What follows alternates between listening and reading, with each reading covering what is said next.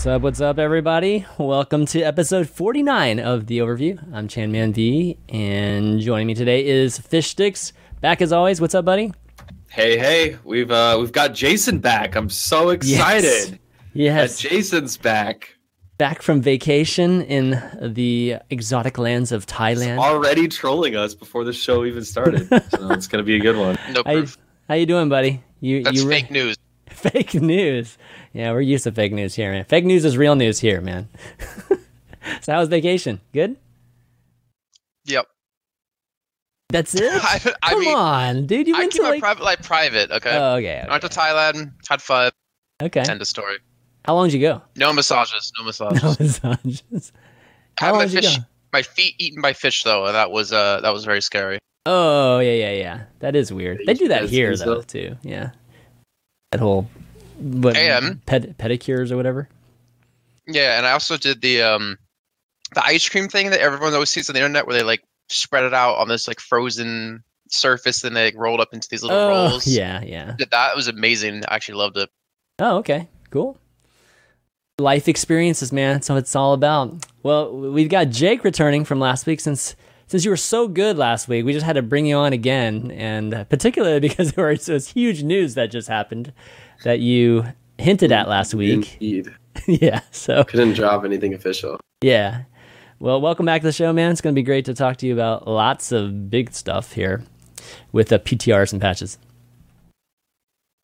All right. Well, anyways, let's uh let's hop into the the uh I guess what we're going to be doing this week. Uh again, the latest patch kind of rolled out with the whole Bastion nerfs.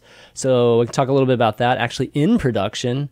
Then PTR has a lot of changes. New character, a new hero, Orisa is is out and about in, in the PTR, as well as the latest patch that was announced last night, with some big changes to some folks like Winston Zen and, and Ana. So we'll dive into that. Uh, some news, particularly with with Hammer and LG, uh, as well as some more details with Blizzard and some of the teams or what they're asked, what they're looking for in terms of the Overwatch League, uh, and as well as some other leagues that are starting up. Carbon Series, uh, Jake can give us the lowdown on that, and then Apex, of course, is uh, getting into the nitty gritty. We've have our first semifinalist determined already, so we'll we'll talk about all those matches that have been going on. All right, let's start off with the latest production patch. I have to actually clarify by uh, these these patches since there's so many. So uh, we're talking about the one that uh, fixed Bastion's brokenness, I guess you could say, which was um, reducing the damage reduction to 20%, and then setting the the max total damage reduction, even with any kind of abilities or ultimates from other um, heroes, to be 50%.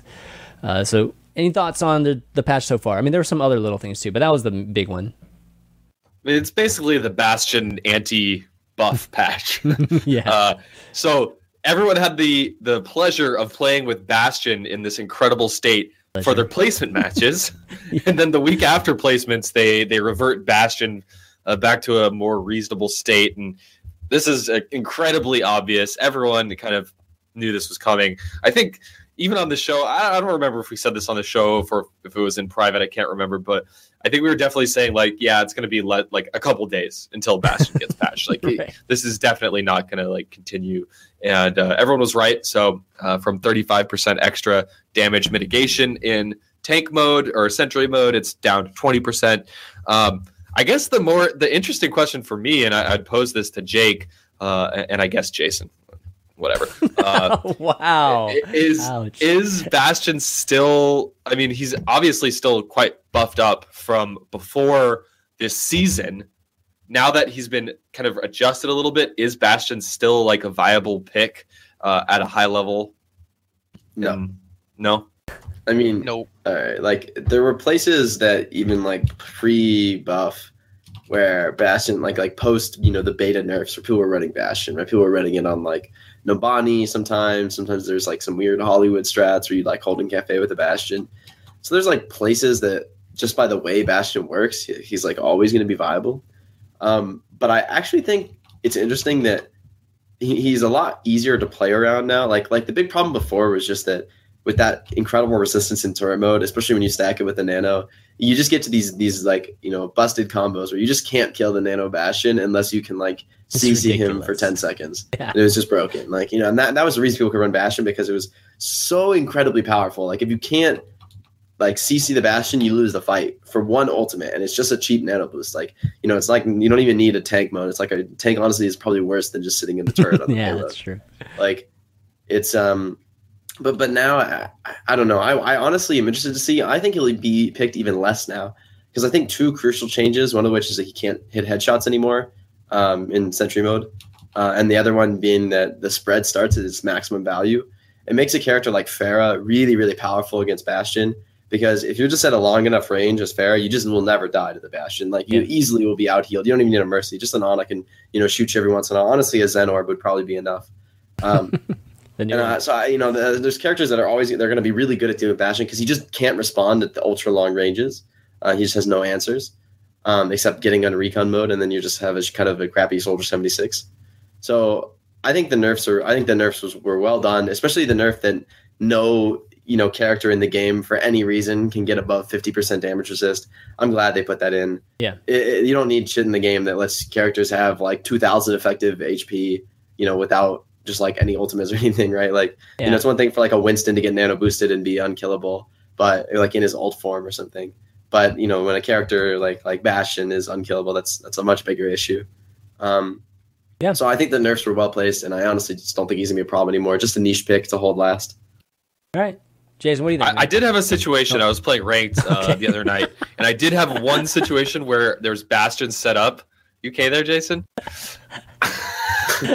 and uh, he got the Bastion was in Sentry mode, and the Ana had uh, healing nated uh, the the his friendly Bastion. I was just focusing heals, and I think there's a Mercy healing them too. Mhm. There is still a situation where you cannot kill that Bastion unless there's like several people on your team killing, uh, shooting at him. Because I was playing Pharah, hit like five direct rockets, and his health never went down like below two thirds. But I don't know, Jason. What are you seeing on the EU server?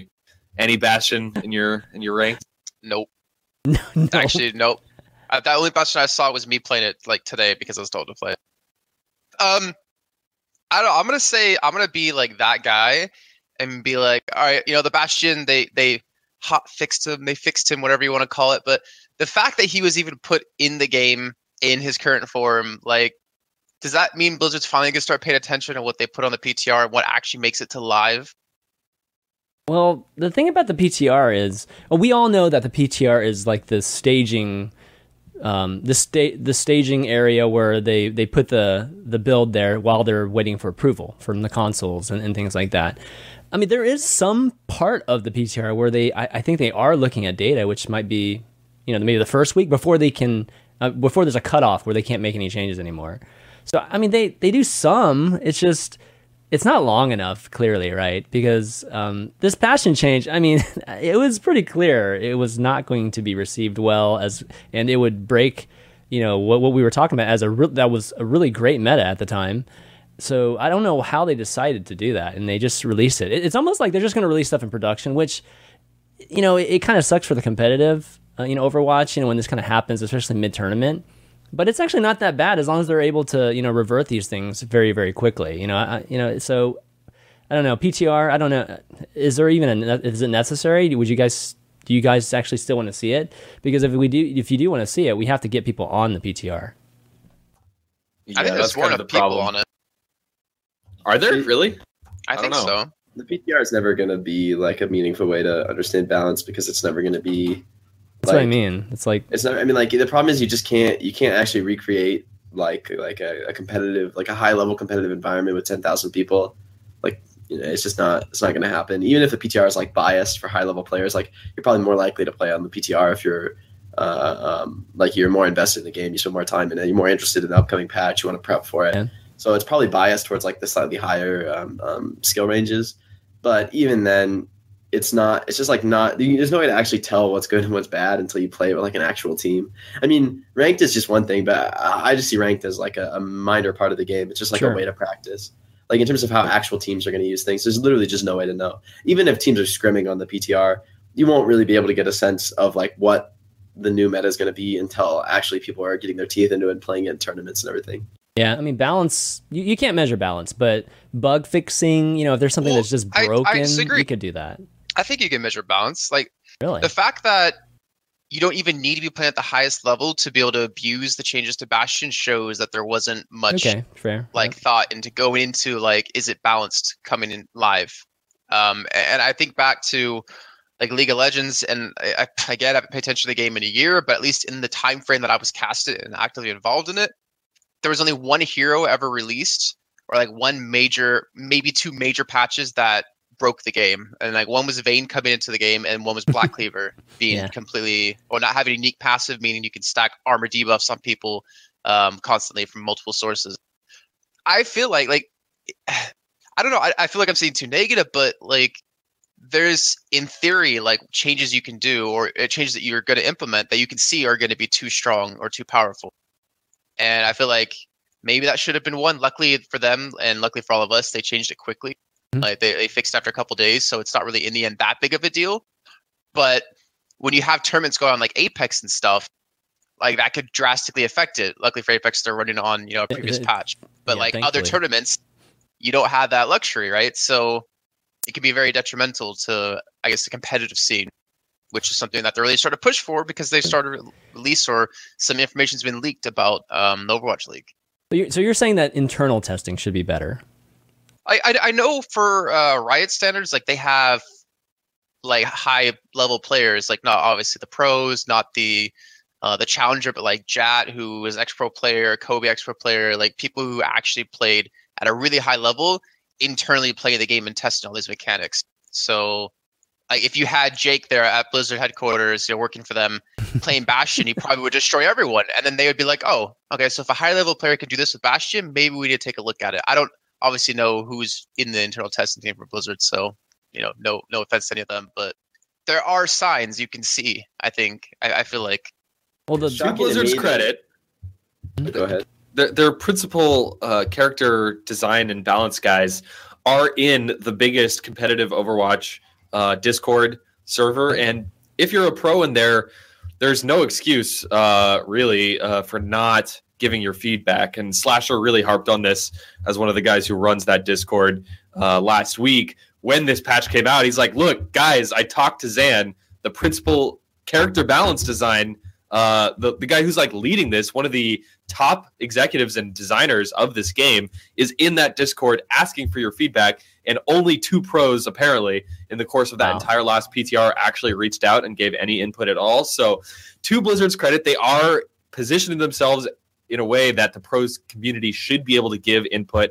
Uh, they have put those feelers out there and said that they want to get that input. Uh, I do agree with you on one hand, Jason, but also on the other hand, they did revert it pretty quickly. And I, I have a, a prediction that uh, this PTR, the, the most recent changes, which we're going to start talking about in just a second here, uh, I have a prediction that we're not going to see these all of these changes go through. Uh, I think this is going to be the not. turning point for the PTR. Yeah. I, I, I really, I really hope that you're right in that sense. I mean, I think some things like the Bastion changes to me were like, that to me was like evidence that Blizzard doesn't have good players like testing their games, Yeah, or that the was- developers aren't actually like under, they're not like actually good at the game. They don't really understand how it works. Because when you put a da- a percentage damage resistance, I mean, I don't know, like I feel like every like pro player looked at those patches and was like, what? Like 25% spread reduction on the on 25% spread reduction is massive on the recon mode. So it's a huge buff to recon mode. There's a bunch of like mechanical buffs, like you can heal through damage and while moving, that are just sort of intangibles. I don't blame them for not being able to like predict the outcome of stuff like that because it's you know it's kind of hard to tell. It's it's you know, uh, but but when you take a character and you give him a percent damage resistance, if you understand how the game works, you should realize that that means that all healing is more efficient and all damage is less efficient. So, given that healing is incredibly cheap in Overwatch compared to any other game with healing, um, like TF2 or something, it's so easy to heal people to full. Like, if you stop shooting someone for like one second, they're going to be back to full again um, with Ana in the game. And, yeah. and and so when you put like a, a character that's just inherently better at receiving heals and harder to kill, that can also heal himself, and there's things like bound, you know, there's just so many things stacked up to make adding percent damage resistance a really bad mechanic to add on top of not realizing that it would like combo with nano boost despite the fact that every team has been running an ana like 95% of the time for months. Like you know, like you don't think about the ways that people would combo nano boost. Like every patch for like since Ana came out has been like, how do we make Ana the most busted? I mean, like it, was Beyblade, it was Soldier Aimbot, right? it took like, 30 Reinhardt minutes. It took like 30 minutes for somebody to come out with, you know, a GIF that had some ridiculous, you know, it's scenario with the Bastion, right? yeah, like you can survive like the ultimates, Hanzo, just yeah. just healing yourself. You can survive as a Spirit Dragon, you can survive a Deadeye with a Nano. It's like there's all these things that like it just clearly shouldn't be in the game, and like I, I don't even think you need to be that good. I think that it was funny because there's just like random people on Reddit who aren't like you know high skilled players are just like this is silly. Like you could do dumb things with this, you know, like and, and just just like how obvious that was with the percent damage resistance. I don't know. I, that was really surprising to me. But I think it also D.Va, like yeah, last the patch team- as well. Like people who were 3000 SR last season were sitting there at 4.2k with 40 hours on D.Va. The next most played hero they had was like Ana because they were abusing the fact that she was re- stupidly overpowered. Yeah. So I. I was gonna wait for this email, but you know, because we usually have a Q and A section, but this email has uh, like a, a lot to do with what we're talking about here with damage resistance. So I'll bring it up. Nick, Nick D actually had a question for us. Um, he asked, "What do you think about Blizzard adding features that disguise and distort perceived health pools, like Bastion's Ironclad damage reduction? With changes like these, 75 health is not really 75 health anymore. We added armor, but this is un- this is an unnecessary further complication." Um, another effect is that heal on Bastion is increased, like you said. Healing to 75 health on a tiered Bastion is as fast as on normal Bastion, but gives more durability in comparison. This distorts how players perceive health and could be, could have been mitigated by his health value just changing. Do you agree that this is a bad thing? And I, I think Jake, you were saying it is a bad thing, but you know, I, I guess on top of that, it's just like, what would you rather do to Bastion? Just give him health, or actually give him armor again and have those separated? You know, just like half of his health pool is armor and the other half is health. I don't know. I don't like the idea of changing his HP as he goes into Sentry form because, like, I don't know how you would do that. Do you lose the HP when you go out of Sentry form? Does it mm-hmm. like regenerate if you rapidly go into and out of Right. turret form? Is that like? I mean, I, there there would be like weird mechanics you'd have to sort out if you were going to do like a, a health value just changing based on abilities, which is previously was only existed in the game in like a few ultimates like Torbjorn and and Winston, and they were really consistent. It's like you know Winston, you heal to a thousand HP unless you're biodonated, you heal to 500 HP. Um, Torbjorn, you just get like I don't know how many armor, but a lot. You get like 400 armor or something. It's like it's just like a consistent value, and you just get it at the start, and like that's it. Like that that's the only thing. But with Bastion's ability that there's no cooldown on, like you know you'd have to balance it differently and have to work differently. Um, it couldn't just like heal you at the every time you did it. Well, it. it doesn't heal you. I mean, you could easily just do it what whatever the the lower end of that is. So let's just say I don't know in turret. You know, in turret form you have 150 at or I don't know, just 300 at max. And then when you're a sentry, I'm just throwing out examples. It was like 200. Well. Which, whichever you switch, you're always going to switch to the lower one. So we, whenever you switch to the one that has a higher uh, hit point pool, you, you don't go back up to full health. You just go 200. You know, whatever you Stay percent based. I'd like to see a change. Like I think a way you can make the change work would be like uh, in recon mode, all of his HP is just standard HP, and then when you go into turret or tank, it all becomes armor, or like like you know eighty percent of it becomes armor or something, um, which because Okay. is much more efficient than real HP. Yeah. Um, because of the damage reduction and stuff. I mean, like there's ways you can make it work. I think, um, but I think ultimately it's just a. I don't. This is like a broad philosophical thing, but I just think the Blizzard's approach to balancing is really weird like for a long time i thought that mostly what they were doing was trying to make the game fun for people of like all skill levels and trying to have like incorporating how fun it is to play for like everyone and the thing is the only groups of people that could really deal with bastion were really coordinated high skill players. Like the way you deal with bastion even when he was like really overpowered was having really really great coordination and everyone working together to focus them down at the same time. You know when you bionate someone you have four seconds to kill the bastion while you can't heal. And like if you don't take advantage of that then he heals to full and you die. So it's like you know that that's something that the for for the vast majority of the player base, it is not possible to like really get the whole team to focus something for four seconds. Like it's just it's not really going to happen in that kind of time frame. People aren't going to hit enough shots, um, and the Bastion just has to hold right click. So I thought that was a change that was like really disproportionately. I mean, it was bad for like the pro scene because people could still abuse it at a high level, but it exponentially worse the lower your skill level is because it doesn't take any skill to like get healed on Bastion. Yeah. It takes a lot of skill to like burst a Bastion through that much resistance.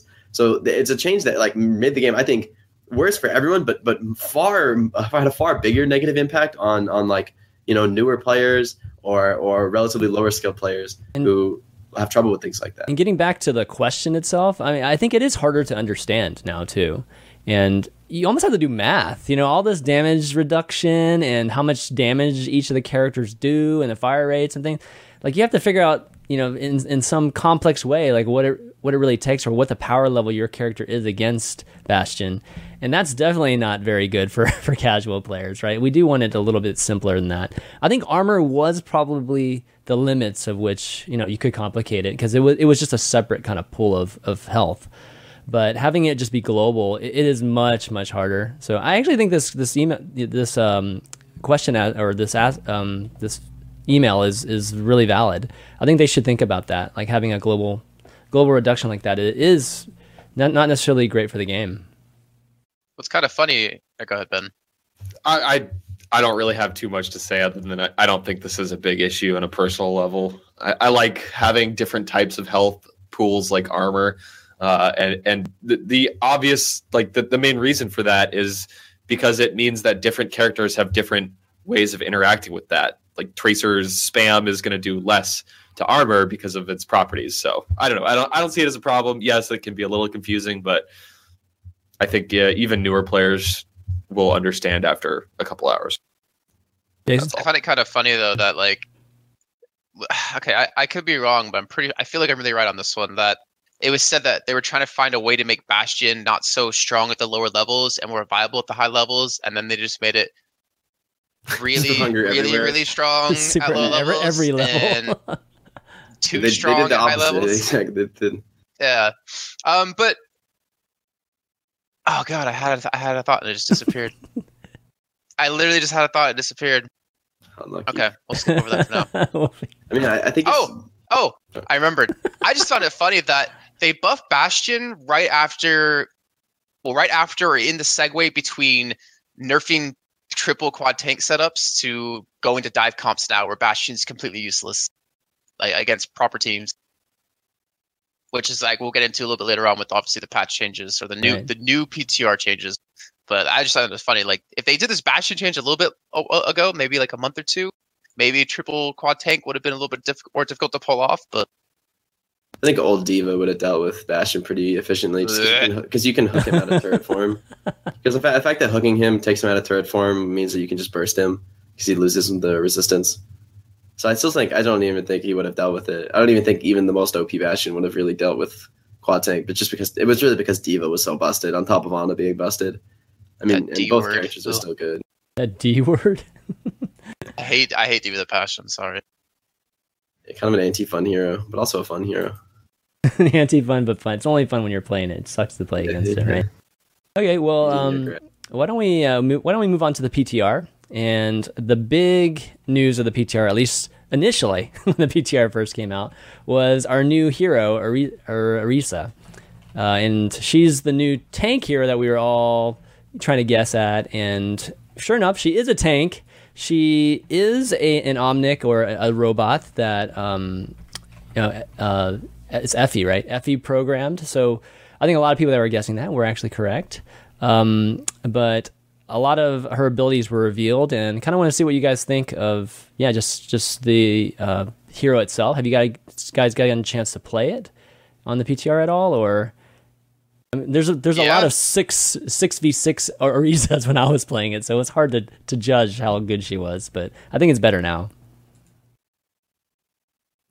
I like the character, although I think the really impactful changes that the Zen, the Zen, I mean Zen is amazing against that hero, right? Because she is like a big old farm for Zen, but the fact, I mean, I think that the Zen change is reflective of some really really bad things, but it's also going to, I think, make Orisa a very weak hero if the Zen change goes live crucially the one that lets you discord people through shields. Okay, um, yeah, yeah. We'll we'll show the the patch in a second, but I just kind of want to see what your thoughts are on just Orisa first and her you know tool set and everything. Yeah, well, the idea behind this character is to create another tank that is at least somewhat somewhat more similar to Reinhardt. I mean, if you look at every tank in this game, uh, Reinhardt is the only one that doesn't have a ton of damage output, uh, and really the primary function of of the character is just to shield and create mobility and utility for the rest of the team. So that's the whole idea behind Orisa is that they're trying to create another character that can be a core tank to facilitate your team, moving through choke points, uh, you know, going attacking. Uh, got an ultimate that really is interesting in my opinion and affects everyone else on the team. Uh, so that's the general idea here. Question is, have they actually achieved that? Is this actually something that could replace a Reinhardt, uh, or if you're not doing a dive comp, are you going to still is is Reinhardt still going to be a must pick? Uh, Jason, I know you had a chance to play uh, and have some thoughts about that. I don't know. Sadly, I only got to play when it was six v six Orisa's because you couldn't ever click it quick enough. Um, I don't know. She okay. It's to me, her big selling point is that she can like force a fight every was it six to eight seconds Mhm. um, with her her right click halt is what it's called. We should just go through the abilities. Like her her right click sends like an orb out that's kind of Symmetra like, but um, the orb pulls people into like It they'll- is they'll- a vacuum. Yeah, it's like a vacuum that pulls played Dota. in. Yeah, it's like a vacuum. So as the orb's going, it kind of vac you know pulls them in, and then it explodes at the end, I believe. And then there's like a big vacuum, like a really short one that happens at the end. Um, and then the the left click is her machine gun, which is know, how would you describe it? It's, it's like it's like Plasma. bunny blaster versus It's just plasma. Just plasma. Okay, just a plasma yeah. gun. It's literally just plasma from Yeah. Quake. except a that's true. Okay, yeah, that's true. No drop. Okay, so plasma gun from from Quake. That's a good um, description. And then her E is uh, just a big armor boost. You know, just like a sudden big old. She gets a bunch of hit points. Her ultimate. also, she No, no, can't be, you don't she get can't be shattered. She can't be. Yeah, she can't- gets, that's right. She gets a She can't fifty percent damage resist for the whatever four second duration, but she also can't be stunned or CC'd. I don't know if she can Yeah, be hooked, yes. but she can't be shattered. She can't be flashbanged. Can't be Um, charged. It can't be pinned. You just the right just hits her and falls down. yeah. Yeah, basically it's a it's like a, a cleanse, like a four second self cleanse um, from CC. I don't know how the hook interacts with it because I haven't tested that specifically, but Oh, she should be Basically, immune to that too. just can't be. CC'd. Yeah, I think I, I I would assume she can't be hooked either. Yeah. Uh, I assume she can't be slept. I don't actually know about the sleep though in particular. Um, Okay, and then her ultimate is this. Um, she she throws out. She kind of throws out something like a Mei throws out. You know, just like a little little floating thing, and then it ends up turning into this.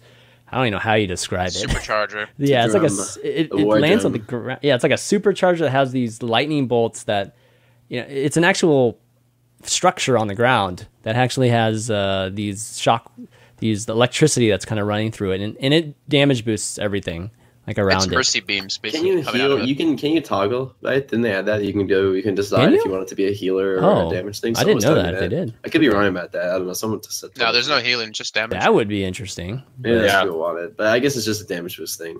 I don't Yeah. know if that was what someone wanted to have happen or something that actually was there. Yeah. Um, but basically, yeah, AOE damage boost, really, really long range, but requires line of sight.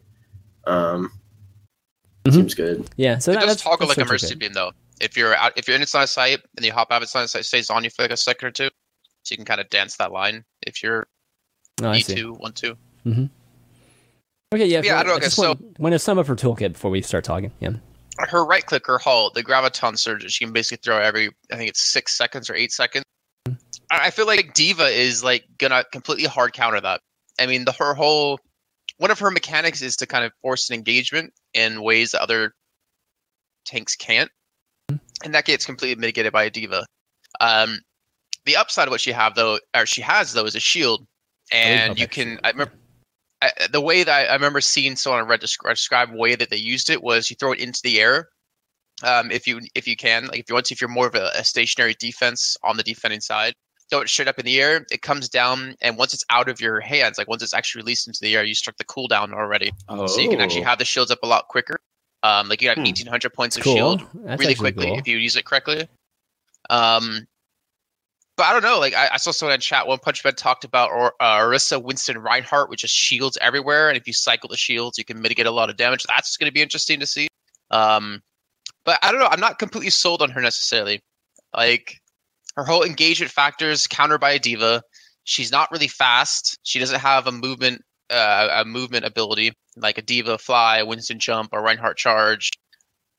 I don't know. Like. I, I guess that yeah, I have to see how like she works in an actual game, like an actual competitive mode. It just doesn't seem like too strong, which I, I like. I'd rather see a hero come out that's a little bit weak in the beginning and just get tweaked slightly. Unless you pull an Ana again, then that then we're all screwed. But we'll see. I I honestly think Fortify is going to be a really interesting part of her kit. Uh, it only lasts a couple seconds, but being completely immune to sleeps, being completely immune to anonades, like all, all these different things. Or actually, I don't know. Does it include anonade? Is it like immune to like everything? I I had a feeling it was action immune to impairing effects. Yeah. So- I mean, So I think she actually has two shields. One is the barrier that she's able to project, and two is her hitbox. I mean, she's got a pretty massive hitbox. Imagine uh, uh, the Orisa going in front of the whole team, fortifying, will basically block any incoming uh, uh, CC attacks uh, for the most part. Uh, and I, I think it's just going to be interesting. I, I don't really remember exactly the cooldown on Fortify, but I can imagine scenarios where you're maybe on two CPs or capture points or whatever. Uh, the rest of your team is falling, and it's just an Orisa and maybe like an Ana left. Uh, but the Orisa just has so much survivability, pops Fortify at the right time, and then suddenly her barriers off cooldown again. And I could just see just a you know, excuse my friends, a shit ton of survivability for this character But in the long run if you cycle these abilities well. what Uh, about Discord? yeah, exactly. That's where Zen comes in here and just ruins the day. I, I honestly I didn't think about it until someone said in chats. yeah. But yeah, no, like Discord. I I think that you put a big factor of that she's huge. You Discord her, and if a team is competent, they focus her down. I think it's almost like it's gonna be really hard to burst heal her through the amount of damage of you know five six people shooting her away with a Discord orb on her head. Even that fifty percent reduction gets completely nullified. It's Yeah. really slow too. That, that's No, the one also thing. the fact that you can you'll be able to discord her through shields. Like she can't mm-hmm. defend herself from getting discorded. Yeah. Positioning, I feel, is like super important with her. You know, unlike D.Va, where you could just it's super mobile, you can move around and had always had the matrix attached to you. That shield See- is really strong, but it's immobile. It's like you throw it down and it's just there. It's like a Mei wall. You just have to sit there behind it and position yourself around it. I You know what I hate though? I wish her fortify was like a charge, was like a gallop into the team. Like you build up speed over time to a certain point, and you can keep channeling it as you keep going, because then you can actually get in their faces, pop a halt down, and then force a fight off of that. But instead, she's Hmm, just I mean, she's a tank, obviously, right? The one thing I do love about the character design, though, is there's a lot of opportunity for synergies uh, with with the Halt, the little mini gravitons. It's going to be super hard to get timings like this off, but you could, in theory, imagine a, a tracer throwing a pulse bomb, and then like, oh, the pulse bomb's out, and then like, you know, your, your tracer's counting down three, two, one. I'm going to pulse bomb. Then as soon as the pulse bomb's out, you try to throw out a Halt and try to do like little mini Big Bang combos with that. Should be super cool. Uh, I also think that the barrier could have some neat applications. Imagine a McCree gaining high ground, uh, throwing out high noon. Typically going to be in an incredibly difficult situation uh, and so susceptible to, to getting killed or, or slept or whatever. But you're able to throw a barrier up, and that McCree suddenly has a lot of wiggle room to work with. So I think that's really the interesting aspect of this character is going to be how she synergizes with the rest of the cast and uh, and you're totally right. I mean, this is a character that doesn't have mobility, so it's going to be very very positioning oriented as well. Which uh, you know I like characters with mobility just on a personal level, but it is adding just another aspect to the game that I don't think we have right now. I just don't cool. think you're going to see tanks with the changes they're pushing to live. I don't think people Yeah. are going to be playing tanks anymore. I mean, maybe Winston because Winston's buffed again. Let's Which go- is, yeah, let's go ahead and talk about that. Let me bring Yeah. let me bring up this. Good time to patch now. transition Yeah, here. Exactly. Let's talk uh, about this. Ribana. I guess it's, it's time for Ribana. Ana to go. The, the era of Zen, the Omnic Crisis begins again. Yeah, the Omnic Crisis begins again. Okay, so baby. we're talking. Okay, so the first uh, patch that they or the first change that they're talking about is Ana, and uh, her bio her biotic rifle damage decreases from eighty to sixty, uh, and then her biotic grenade damage is reduced from sixty to thirty, and then her healing's actually reduced from hundred to fifty. So double nerf on the grenade. Uh, thank God they didn't change her rifle though. I was I was really afraid they were going to change her rifle, and that would affect a For lot healing, of the, you mean? yeah, for healing, for they would affect dive comp and everything right now, I believe. So uh, yeah, Ben. thoughts on this? Did Did you also like splurge in your pants when you read the uh, damage decrease from eighty to sixty? Because No, we both I- play Pharah a lot. Okay, I, I'm still really confused by this. Okay, so I I do actually like the damage reduction on on the biotic rifle. Yes, Jason, especially playing Pharah. It's like if you're playing Pharah from long range, it's actually honestly the only character that can actually kill you effectively, and she kills you really effectively. Like, Three shots uh, will will kill you. So now it's going to take four shots, which is a huge deal for Pharahs out there. And this makes total sense. She's a support. supports should not be able to one v one uh, diving tracers and Genjis as easily as Ana has always been able to. Uh, but this this is this is actually a, an insanely significant nerf because of the biotic grenade changes as well. Uh, Jake, you said rip Ana. I don't know if it's quite that bad. Like Ana's still so so good with the amount of healing she can do, but this basically nerfs every aspect, every other aspect of her kit. Uh, do you think this is going too far? I think the reason it's going too far is because they buff Zen at the same time. I really hate that Blizzard does things like this. Like, why do they like that's this is a really huge nerf to Ana. Like her ability to burst targets, she can't burst things that she slept anymore. Not really. Like like you, you you need your teammates to burst things, which is like a lot of the time can happen. But a lot of the time you were sleeping a tracer at like, you know, 100 HP and then you could kill her, right? Or you left clicked her and then you slept her and you could kill her really easily. Now that's not the case. Um, it's just it's not the case anymore. Like like it's almost impossible to burst things that you slept without significant team support, um, which isn't a huge nerf, but it matters. Uh, another huge thing is that you can't like um, you can't fight, you can't defend yourself nearly as well as you used to be able to. The biggest thing was the self heal. Even if you didn't get like the uh, uh, purple onto the Genji or whatever that was on you on Ana, you just heal yourself for hundred, and then the Lucio heals you, and you, you're just like incredibly hard to kill, and that's because your your hitbox is like you know tiny. So there are a bunch of things that made Ana kind of crazy like that. And you know, I like that they are trying to address those things, especially the fact that she could just like be a DPS half the time. If your team isn't hurt, then you just have an extra DPS um, who can snipe and is like genuinely a good sniper. You can just like one v one McCrees and stuff. Um, which I think was a little overpowered. So I like the damage nerf. I don't like that they did the bio grenade at the same time. I really just wish Blizzard would do things slower. Like just nerf the damage and see what happens. Okay, she's still strong. You nerf her again. She's still strong. You nerf her again. You don't need to like hit her with every nerf at once. And then combined with buffing Zen, I mean, Zen and Ana are heroes that are relatively close substitutes. I was actually posting the feedback channel about this, but I don't know. I'm I'm we'll see how much the feedback channel actually matters. There's a lot of people posting a lot of really stupid stuff in there, so you know I, I don't really think they're going to pay that much attention to it, or they really shouldn't. Um, but whatever, it's beside the point. I just think that it's really a big mistake to be buffing one of a substitute pair and and nerfing the other. Right when you buff Zen and you nerf Ana, because before people were building comps around Ana, you're running three tanks because you know your Ana can sustain them with heals, and you know Ana's a really good character, so you want to run Ana. Now you want to run a Zen, so you just build a comp around a Zen. Like yeah, people looked at the pick rate and they were like, "Wow, Ana's picked 95% of the time, and Zen is picked, you know, 15% of the time. Wow, Ana must be way stronger than Zen." And the fact of the matter is that Ana is only a little bit stronger than Zen, like only you know 10, 15, 20% stronger than Zen. Um, and but the, but the pro scene is going to see that and they're only going to pick Ana because she's 10 15% stronger they're never going to pick the character that's slightly weaker uh, uh, especially for characters like Ana and Zen that are actually really similar in, in what they let your team do um, and then and then I think I think that the, the fact that they would buff Zen so aggressively, especially with the mechanical change like being able to discord through shields, I think that's a huge mistake mm-hmm. for the game. I, I, hate that they balance things by changing how mechanics work. I think that's really unhealthy. Uh, they should change numbers, not mechanics. Yeah, the um, the buff he's talking about Zen is obviously the the discord. But like, but like, why would you run Ana now? Like, your Ana can't defend herself. Your Ana's going to get discorded, and you can't do anything about it because like, you you just can't. Like, you can Zarya bubble her. That's literally the only thing that stops discord now is is being Zarya bubbled. Uh, so you're gonna get your Ana discorded, and then the enemy Tracer, Genji, and Pharah are gonna fly into your Ana and kill her in two seconds because she can't save herself with Bionade, and she can't kill the Tracer. She can't like respond. So like you're just not going to run the comp with Ana anymore. Not that Ana is like a terrible character or whatever. And like, there's probably situations where the fact that she can like, you know, snipe people with heals is still really high value and, and is still going to be a really, you know, powerful character. Nano boost is also an incredibly powerful ability. But I just feel like you're, you don't like, why would you build a comp around Ana anymore when you could just build a comp around Zen when he was already very, very close to parity, I think, with, with Ana.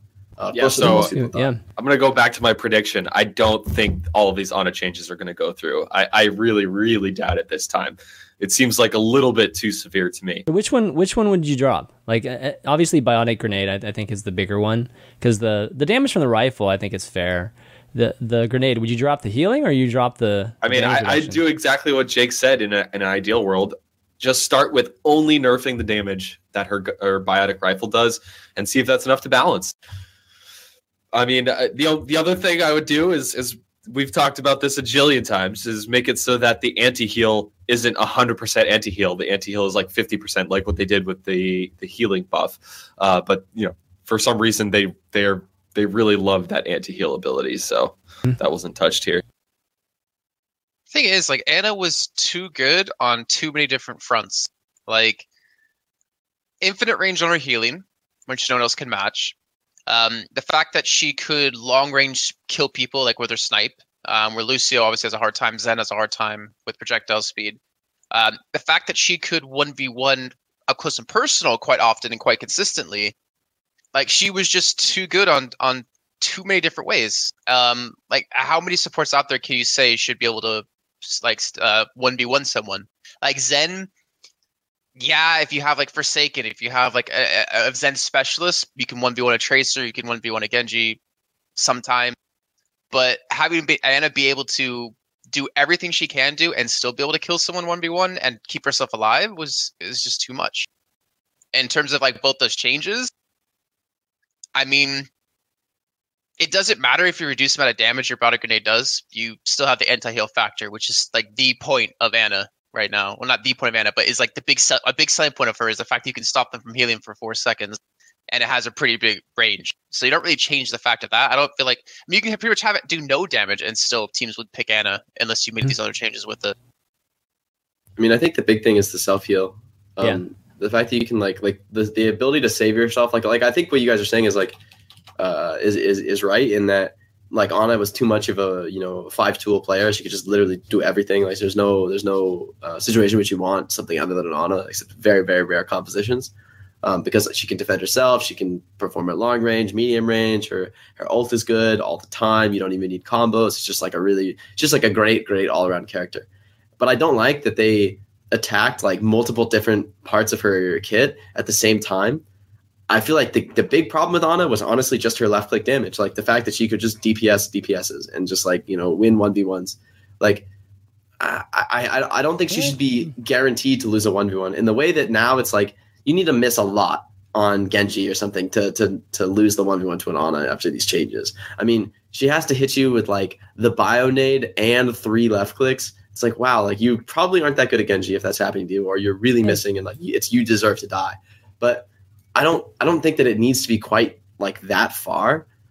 But, uh, but Jake, you know, like like characters like Zen are already incredibly strong. People forget how strong Discord is and like how what the potential the characters have in this game. Like supports in this game are massively stronger than they are in almost any other game.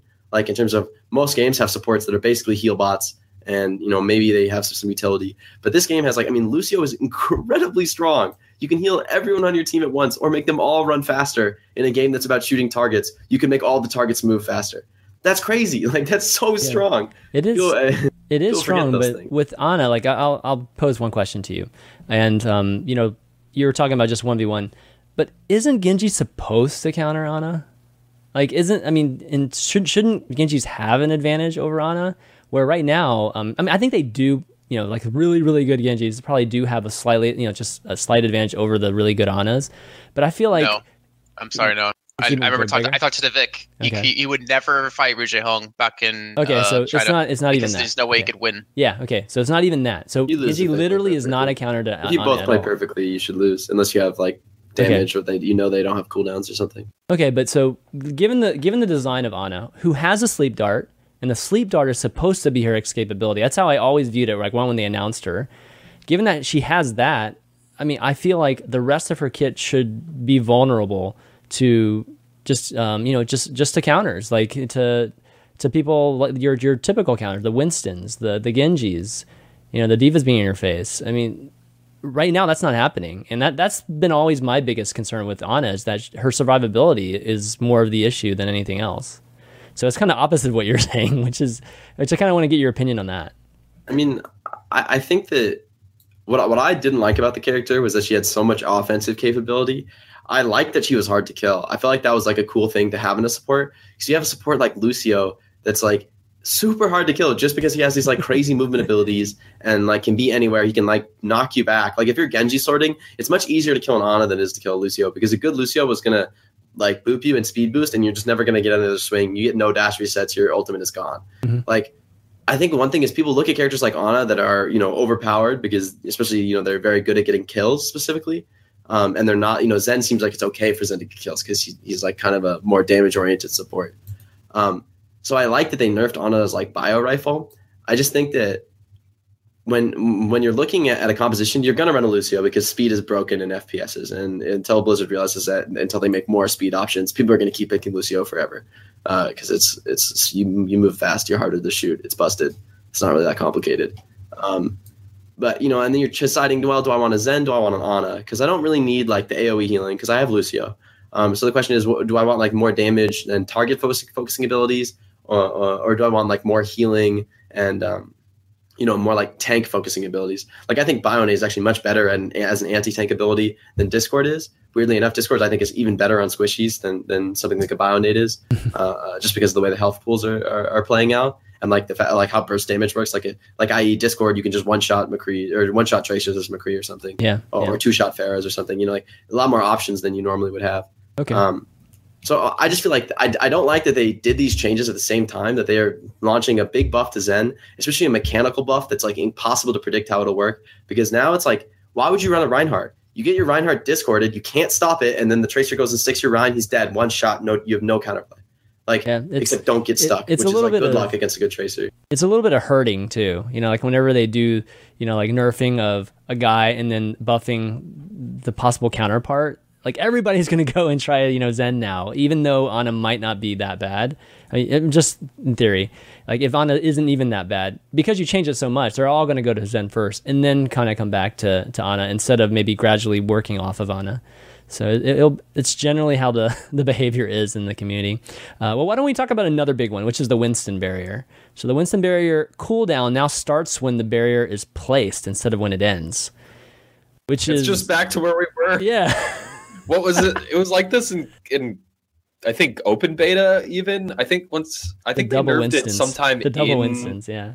Yeah, I think they nerfed it in open beta when double Winston was like super popular. Everyone was playing either double Genji, double Winston, double Lucio, or like double Reapers Winston, double Genji, double Zen, or double Winston, double Reaper, double Lucio. People were just playing those comps 24-7. Uh, so they they nerfed it back then. And then since then, since they kind of made one hero limit, uh, enforced one hero limit, Winston's been on the edge. He's been on the edge. For, like, is he is he viable? Is he strong? Is he medium tier? Uh, right now, he certainly is viable, but really only with dive comps. Like, Winston's no, good. I, di- I, I'm, I'm, I'm using hyperbole, but he's good at anti dive in some situations. Yeah, exactly. I think. Um, well, I think people just forgot how strong Winston is because of when Reaper was in the meta, the whole Beyblade thing. Reaper would just absolutely wreck Winston, plus Roadhog as well. Like I played against Winston towards the end of season three, and I was just like, "Holy crap, this guy's impossible to kill because no one's running like shotgun heroes anymore." Oh, yeah, people are still going to be playing a lot of uh, a lot of hog in this patch, right? If you're not doing mm-hmm. dive, I think there's going to be a lot of dive. I just feel like, to me, I'm, you know, I'm, I'm watching it like as playing in this this like most recent meta game, having a lot of fun. Like, I think the coolest thing about the most recent meta game was that there was no dominant composition. Like teams were running things that they felt most comfortable on, but like different teams were running different things that they felt more comfortable on. Like there wasn't a composition that you just like, okay, look, we need a D.Va. Like I don't really care what you like playing, we need a D.Va. This this character's busted. Like Ana was probably the only character like that um, in this most recent patch. But even Ana, people, some character, some teams were running Zen most of the time, right? Rogue's running Zen most of the time. Occasionally they go Ana, uh, but but actually I see Mercy too. Yeah, yeah, yeah. Fair Mercy. I mean, mm-hmm. Mercy is one of those characters that is just never going to be viable unless Pharah is viable because she's just ass tier without Pharah. Like she's unplayably bad, and even with Pharah, she's like pretty bad. I, I, actually just think she's a weak, really, really weak character, and she's never going to be strong unless they fundamentally rework her. Well, I think they. I mean, she might be transitioning into just more the low level players. You know, like she's a very easy player to under or hero to understand, and that might just be her role. You know, in, in the grand scheme of things. Anyway, as somebody yeah. that adores playing Winston, I love this change. I don't think it's it's it's not like insanely huge. It's it's more on the subtle side, but will definitely make Winston more viable. Uh, having that barrier up a few seconds earlier saves you in all kinds of situations. Is it so, not big? I feel like it's pretty big. Is it not? Well, it, in, in the situation in which your barrier was broken instantly, like if you're jumping into like a roadhog or something and your barrier dies in two seconds, then it's a very small change. But if you're in a situation where you got to use the barrier for like five seconds, it's like, oh wow, it's like an impactful change. I think ultimately it's just going to make the character a little more versatile, a little more. It has a little bit more cooldowns to play with. But I also think it's on top of the Zen change. And if the Zen change goes live, Yeah. then Winston's a lot weaker because you got, the Tracer's just going to blink inside the bubble and you're going to be discorded. You can't stop it. Um, but it's cool because you're probably running a Zen and a Winston too. So it's like, who can do it better? Um, Oh god. I, I just worry that I worry that that these patches are, are are running the risk of bringing us back to a situation in which there's a clearly dominant composition, and I think it will be dive because I The fact that you just said that one sense, who can run it better, just internally pisses me off as a caster because that's not what I want to see. I yeah, see I, I, I love seeing comps. different styles. I love seeing when we play Immortals, we're like we, we know that Immortals is going to be running like a stable control setup because that's literally always what they run. They never run anything else. So when we play against them, we're like we're playing against Immortals style. And there's some teams that are, I think, have a big advantage, like our team, in that we can pull out lots of different styles. And we're like, we were actually running different styles throughout a series, like different compositions, different strategies, just, just based on like what we feel like makes the most sense in, in the situation. Or if one style isn't working, we switch to another. Um, I think I really love metas like that that have options and, and choice for in matches and outside of matches as you practice new strategies. But I, I'm scared that these patches are going to make Zen comps just better on almost every situation than Ana comps. So you might as well just run dive. And then it is a situation of who can run it better. And I don't think it's fun to watch. I think it's much more fun to watch and fun to play when teams are running different styles or, or at least even the same style, different heroes, right? This team feels like the McCree's better. This team feels like the Genji's better. This team wants a Zarya. This team wants a D.Va. You know, like little subtleties like that, I think make for more interesting counterplay than like which Rein had the bubble when he pinned the other Rein Right. and like which Bionade hit Yeah. the Rein with a bubble off. Like that, that it really determines most fights in mirror. So Comps. they were a month in melee basically in, in January. Yeah, exactly. It's like how it's it like was when we when we guys. played quad tank. It was literally like because we, we realized quad tank was busted and that like it was better than everything in any situation and there was no reason not to run it in basically any situation except the occasional Mei, um, or like once in a while you run something else like like one hero flexes. Um, All right. we realized it was better than anything else, and then we were better in the mirror than anyone else because we had practiced it more than other people. So we won all the games. Like it wasn't because like like m- most teams started to realize that quad tank was overpowered, and then they started running quad tank. But we we had played it so much we could just win the mirror match because we knew how all the little interactions worked. Yeah. And like I don't think that's a healthy way for the game to be, even though it benefited us. All right. Well, um, Can we talk about the Sombra change? Yeah. I think yeah, we Sombra change too. now. Exactly. The Sombra is This is actually insane. The cooldown For the for, her translocator. translocator. this is currently on PTR, so it may not go to live. Uh, but the translocator cooldown reduced from six seconds to four seconds. That's a 33% increase in the number of translocators you could have. I mean, or in the in decreasing the amount of time between translocators. And basically it means that like Sombra might be unkillable like this. Like Sombra's already a really good Sombra that knows how to play around their translocator is already Mhm. super difficult to kill. Uh, this could make Sombra actually OP. Like I'm already on the fence thinking that like Sombra is Wow. about to take the world by storm. Um, just because like I don't know, I was playing against a really good Sombra and ranked. If if you don't see her coming, she will hack you before you can do anything about it. Like she will like the hack range is pretty far. It's it's less than a second. If she has any additional buffs to her mobility, which this is a massive buff to her mobility, she's going to be so hard to kill, running around hacking packs all over the place, never dying. Yes, she doesn't contribute a ton in uh, a huge team fight if she doesn't have her ult, but put I don't Discord know, on this, it. This is huge. Put Discord on somebody. She can do decent damage. Well, the thing is with Sombra, like, not only does it make her more slippery in fights, but also reduces her downtime when it comes to fighting. Yeah. And that was like, oh, something so frustrating playing Sombra is the fact that you have to wait. All right, six seconds. I have to wait here, to literally sit my health pack because I need to be able to throw it back down again so I can get the healing, get my ult back up. But it makes her just so she can return back to the fight two seconds quicker, which in Overwatch, two seconds is a long time. But even the stealth change they did with the uh, sound effects, the distance change the- is actually pretty big as well because the amount of times like you're playing support and you could just hear Sombra, whatever the hell she says, you know, de-stealthing, you would know, okay, she's near. We have to like get a little bit more careful, get a little closer. But the fact that's now 15 meters, I don't want to know what it was before, but I'm assuming that's a big change. Like in terms of distance, means you can be a lot more stealthy and sneaky. I think it's cool. I mean, ranked aside, I don't think it really changes her core problem in organized games, which is that when the enemy team runs a Sombra, you walk into them and their team is trash because they have five players, and if they don't have any MP, you win. Right. um, which is like the character is never going to. I mean, the problem with the character, I think, at a fundamental level, is you just punish her so aggressively. Like on some maps, like you know, there's maps like Temple of Anubis where she had like a mega to hack that was like so high utility that it made up for the fact that you have a Sombra on your team. And in like ranked games, it's especially effective because things like you know, like your Sombra is going to uncloak in the back line and like one clip your Ana. But when your Ana is like one of the best Anas in the world, it's not going to happen. Like she's going to turn around and one v one the Sombra, and she's going to lose every time. Even with Ana nerfs, I, I still think Ana will be able to one v one Sombra. That'll be like the DPS she has no problem with, at least at like a high skill level. Um, assuming both players are at the right. same high skill level. So I think the key problem with Sombra is still going to remain the key problem in ranked play or, or in, in organized play. Um, rank, I think she just got better in ranked mode. Cody's probably going to have higher elo. Um, but I, I, just think the character is like I like the character as a niche pick. I don't think she should be like a core power pick. Like I think that's not like that interesting to have like a stealth high mobility hero that's super annoying to kill that hacks health packs. I don't really want that in every game. It's, it's annoying. It's not fun. Um, yeah. EMP is not fun. It's like I recognize that it's good for the game in some sense, but I don't want it to be like a standard core pick. And I like they're not buffing her DPS to prevent her from being that. Um, I think this is a good change, but also it's not as impactful as it seems because most of the time your translocator is on its 15 second timer and rather than its six second cooldown. Um, like it makes her get back into the fight a little quicker, but I don't feel like that was her problem so much. It's that when she's in the fight, she's kind of bad. And all you, you do the same thing you did before, which is you force her to teleport out. And now she's like, it's like slightly less of a win by forcing her to teleport out, and it's two seconds less efficient than it was before. Mm-hmm. Um, like you take her out of the fight for slightly less time. But I don't know.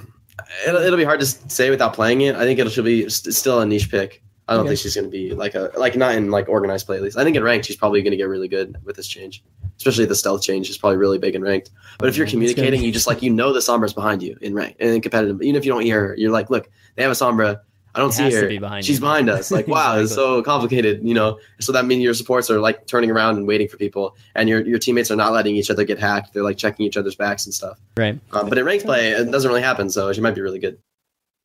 Okay, well, uh, why don't we wrap up the PTR now because we still got some news and some events to talk about. Uh, let's talk about the big news. Kind of big, big reason why we have Jake on here, which is Hammer Esports now has become or has been acquired by Luminosity Gaming, and you guys are now LG Evil, which interesting they chose Evil for you guys, and the, what was previously the main Luminosity roster is now LG Loyal. So, um, how do you feel about that, or how do you feel just generally about being picked up by Luminosity? I know why they're called evil. well, yeah, exactly. Would you rather be evil or good? No, no, no. They're called they're called evil for a reason because uh. oh. LG got so pissed off from their main roster losing to Hammer Esports that they're like, "Damn it, you guys are so evil." Like that's probably true. why you guys that. have beat that your, your other sister team a lot of times recently. Many, a lot many, of teams, many times, times recently. That's true. that's true. So, how do you feel, man? How do you feel about being picked up by Luminosity? it's it's awesome to be part of an organization with like the reach and and and the brand of Luminosity Gaming and the opportunities that presents to us as professional players. Um, especially from like just the salary perspective, I know a lot of our players can have more freedom now to like uh, actually pursue this game more professionally. Um, I think the cool thing for us, a big thing, is that we're actually able to work with like uh, uh um, Luminosity to like they can get us everything we need. I know like a bunch of our players had like you know I, I know Train was playing on like 100 FPS for I mean, as long as we've been playing together. Uh, super 100 bad? Monitor. Uh, well, 100 frames. I mean, he had a 144 hertz monitor. It's like if you're playing, if I'm playing a 144 hertz monitor, and you can upgrade from 100 frames to 200 frames. That's that's really big. Like you know, it's just fucking wow. 400 dollars. I get like wow. 70 FPS constant, and I'm on 60 hertz monitors. What am I? Oh my god! I mean, it's hard to say because like I got top 500 upgrade, bro. in. I was studying abroad in the Netherlands for season one, and I got top 500 on a MacBook Pro with Boot Camp and like 45 frames. Uh, so it's like not like it like stops you from being good at the game. It's just the game is like a lot easier to play when you have really high frame rate, um, really high uh, and, and, like 144 hertz. So Super got a 144. Everybody who needed one got like CPUs and GPUs. So getting all that stuff just like materially bettering us at the game is, is awesome. Um, and then we're all really excited to be behind a brand as big as LG. It's a big opportunity for all of us. Did you get a? I want to ask you a question. Okay. Go ahead, Jason. You pro I don't. You probably can't talk about it, but what's the length of your guys' contract? That that um, should be okay to say. What I, I can assume. tell you is that it's almost certainly not going to matter because when Blizzard comes and says, "Look, all your contracts have to look like this," um, it, it's it's long enough to like go into the timer and the Overwatch League is going to start. And well, I'm worried if it, if like people are still signing contracts that extend past the September date, which was already announced. Does that now mean that Luminosity can get major money from buyouts if they don't actually get a spot in the Overwatch League. For instance, like if a team wants to buy out individual players or your team, do they like get, oh hey, well all right, pay us a million dollars for our roster for the league, even though they're like they don't have a spot in the league. That could I think it could work like that. I, I don't think that will be an issue. Well, I can't make specific. I mean, it uh, doesn't really involve the teams, though. I mean, you're making. I mean, it's not going to affect you, like whether you get bought out or not, unless teams just don't want to even get bought out by contracted teams. Yeah, I mean, I I think just if they want to, if they want to like keep us in like no. player limbo, we don't have to like play the game for them if they want to keep paying our salaries. I mean, that would be like annoying for me that I would just be like being paid a bunch of money to like not play Overwatch competitively. I would be like, I would like to play competitively. I don't really think that's in Luminosity's interest to like withhold us, Right. and it's also something that like uh you know Steve, the owner of the org, is, is really not about in general. I- I'm Um, not saying they'll do it. I'm just like thinking of always like the worst case scenario. Yeah, what happened with yeah. IDDQD and Fnatic, he basically got held hostage in his contract. Yeah. yeah true. and i think i think part of it is that um part of the reason why we as a team are really comfortable with like longer term contracts is that i don't like we're not changing anything like i'm not cutting players i'm not subbing players out uh, uh, uh, which is something that that the org has been totally comfortable giving us control over um so that combined with the fact that Blizzard is very likely going to say, look, if your contracts don't look like this, you can't play in the Overwatch League, even though they're not going to like buy out every contract, which they've said, they're, they're going to basically say, if you want to play in the Overwatch League, your contracts need to have these things in them, like, you know, creating that standard for player treatment, whatever that's going to look like. We're going to, I mean, the contracts are going to need to be rewritten and they're going to need to change. Yeah. Um, so for us, we've you know guaranteed ourselves like you know some uh, a significant period of like certainty that we'll be paid, uh, which is cool. But mostly, it's just an understanding that once the Overwatch League comes around, things are going to be uh, uh, radically changing anyway. So it's not going to be Yeah. hugely consequential. So, were you guys approached by other other huge organizations? And if you Mm-hmm. were, then why, why Luminosity over them? I think Luminosity, we really liked. I mean, personally, I really like Steve. I feel like he has like the right mindset to, uh, uh, you know, as an ex player, he has the right mindset of like how to run an org and how to, you know, you know, create that win-win scenario where you're both building a brand, but also creating a sustainable career for you know all the players who are who are you know committing our lives to these things. Um, so we really like that that sort of trust that he, had in us, and that, and that we felt like we could have in him. Um, and then that combined with Luminosity as like a brand that we, you know, has some pull in esports, uh, uh, and you know some things I can't announce. Uh, combined. More things you can't announce until Yeah, next yeah, week. I, I can't. I cannot. I cannot. I don't like this Jake guy. there. Usually I'm the one doing this. Yeah, there's some Overwatch tournaments coming up in Europe. I just can't tell you what it's about. But now he's stealing all my thunder. Lucky. Um, but uh, Overwatch tournaments in Europe, you're lying. oh. Um, But uh, but uh, yeah. So I mean, sorry, your best teams are. it's unfortunate because I can't I can't exactly talk about everything that made us really want to go to LG. But Okay, uh, sure. to make a long story short, it's it's the right org for us. They give us all the support we need, uh, and we feel like it's the best possible home for us to succeed in. Did Echo Awesome, Fox well- approach you guys? Uh, no, actually, Really? a few a few, I'm a few orgs that I don't want to name because they have teams and they were going to drop them. So You, what you mean you weren't just going to be evil really. for them too?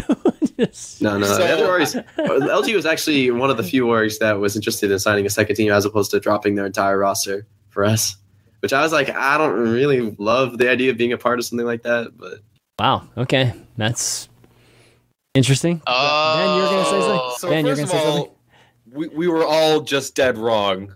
Uh, after you got off the show last week, I'm like, Chris, they're going to TSM. Yeah, that's what I was saying 100%. too, man. I, I really thought you guys were going to TSM, but congrats on uh, getting picked up by Absolutely. LG. Um, I want to know what's next for your team. You do have a coach and a coach slash manager and an analyst, uh, and you got the new sponsor. What's the plan? Are you moving into a team house? Do you know the location? Can you announce that? Um, there is there are team there's like a team house available. I think the weird thing though is that a lot of our players like can't actually make the commitment to full time professional. Um, like me, I mean, I still have another semester of college left, uh, like a semester and a half or something. Um, and uh, yeah, mom, if you're watching this, I'm Is really gonna trying not to drop September? out. Uh-oh. Um, yeah, yeah, we'll see, we'll see. Honestly, uh, don't tell my mom about Looks that a one. break. looks Um, like a break from uh, school at least. Yeah, at yeah. least a We'll- semester. we'll- see. I think three minutes. I, I'm already graduating early with a double major, but um, we'll see. I think I think I'll be done in time. We'll we'll figure it out. If not, I think the school is willing to work with me though. They've never had someone in this position, but I think Exactly. uh, That's kind of cool. That's kind of cool that the schools. I don't know. Maybe. yeah, yeah. It's a small private liberal arts college, so they're they're like pretty supportive, and I actually know the president pretty well personally. So he, um, Yeah. mix it up. Okay, good. Well, But like a lot of our players are in school. Like Super is 16. He's like a junior in high school. oh, he's so, like- 16. oh yeah, he's yeah, we're gonna have to 16. I totally figure forgot like like obviously Super can't move into a team house while he's in high school. If you want to get how young you guys are. It's like crazy. But yeah, like most of our players are in school um, for at least like like we've. Uh, Train's actually a sophomore in college, although he's at a bigger school, so I think it'll be easier for him to just like take a Is there- hiatus. Or, Is there an out. issue with age in Overwatch League? Yeah, you have Yeah. to be 18. Oh, I think it's. Uh, I don't think Blizzard said specifically. I think it's like they had another thing with another game where they had 17. 18. They had they had 17 in another game, which Super will be before the Overwatch League comes out. Uh, I don't know. Hopefully, it's not an issue. I'd be surprised if it were because there's a lot of like high level professional Overwatch players that are not 18.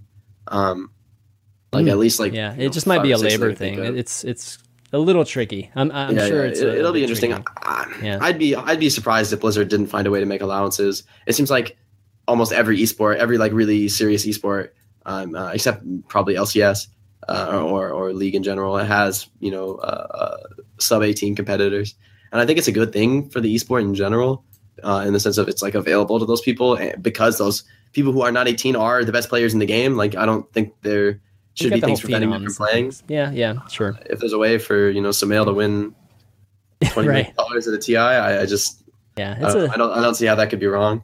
yeah. I feel like the labor laws might just be outdated, and you know, I'm sure there's a way to make that work. All right. I mean, another bit of news just with Overwatch League that um, I think Slasher actually tweeted was that s- there were some details, or a little bit more, or, or at least confirmed details that not from Blizzard itself, but from let me bring it up from uh, SBJ is, is that Blizzard's seeking two to five million uh, from team owners to buy into Overwatch League. And there was even one particular spot, LA, which obviously is a, a huge, huge um, gaming. I mean, it's going to be a high high priority type of uh, spot uh, you know, compared to a lot of the other cities. Um, is is going for ten to fifteen million, or at least they're asking for that. Uh, two to five million, I think that was probably in range of what I was thinking. At least the lower end of it was was closer to what I was thinking. But the big talk right now is that all right, are they, you know, like most of the endemic esport organizations, this is like too high for most of them, or a lot of them. So um, you know, Blizzard having to reach beyond you know just endemic esports folks and trying to get investors that way. And what does that really mean for esports? We've always had this faction that was all you know more on the side of man the people that started it you know we want them a big part of the league and then the other you know the other half is just like well you know it's just about you know pushing it to the next level getting you know just new money into the the scene and all that good stuff so what do you guys think about this just the buy just how much the buy-ins are we could we could do like an entire three hour show know, on just this topic just alone. uh, I have so many things I want to say about this. Uh, we save it So, for next uh, week try to. I mean, we'll try to keep it real short. I, I, I my my initial gut reaction is that does sound high, but you have to remember this is literally one of the biggest games in PC gaming history ever in terms of raw sales numbers.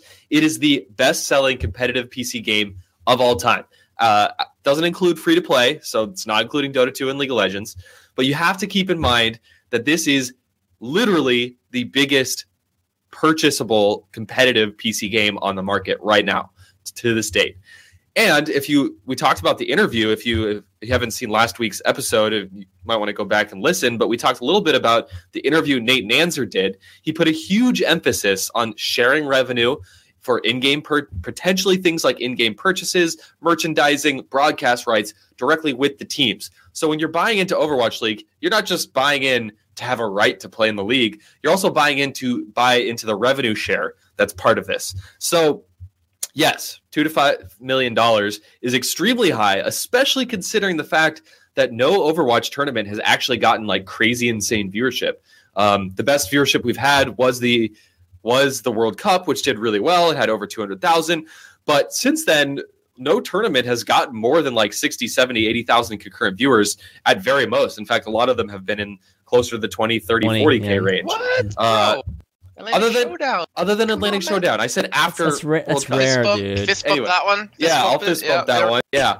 Um, so it sounds really high, and it's a huge risk. It's absolutely a huge risk, and a lot of people are going to be turned off. A lot of insiders are kind of thumbing their nose at this, but at the same time, you're buying into what is potentially the most ambitious, most unique, potentially the best revenue generating esports league ever conceived. I mean, all of this is ifs, buts, ands, and maybes. Nothing is even close to confirmed here. But at the same time, I think that this, I, I know, I can, I get a sense I know what they're going for here.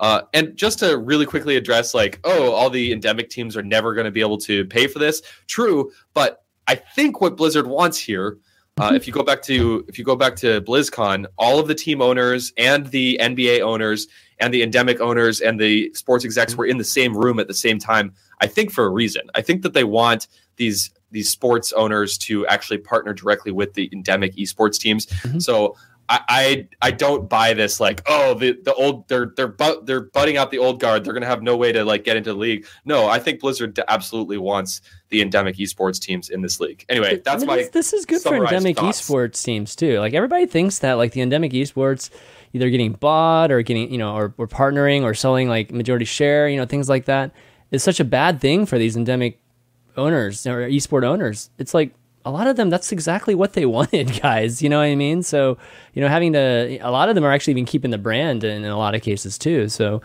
I don't necessarily think it's a bad thing. Uh, for for that to happen, what you're talking about, uh, Fishstix. Hopefully that happens though. You know, I, I can kind of understand it if yeah. that was completely pushed out. These people come in, they, they literally have no idea what they're doing. You know, their, maybe their esports team is literally a very inexperienced team and potentially disaster. You know, that's potentially disastrous to be honest.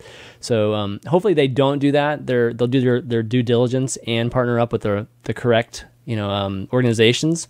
Uh, but overall, it, it's it's a full commitment, guys. I mean, I, I, think we've been, I think they've been very clear about the Overwatch League. It, it's no joke, you know what I mean? Like it's it's not even half-ass at all. We're going full out, trying to make a crazy professional league that's going to be, you know, it's going to be very similar to a traditional sports, you know, league and having franchises like that.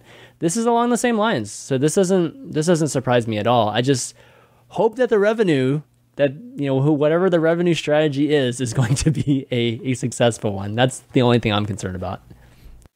Only other sub note is that when you buy into this league, you buy a franchise spot and you cannot be relegated. So unlike League of Legends, where investors have spent one, two, three plus million buying a spot, buying a team, and then that team immediately gets relegated the next season, that won't be the case here. So another thing yeah. to keep in mind.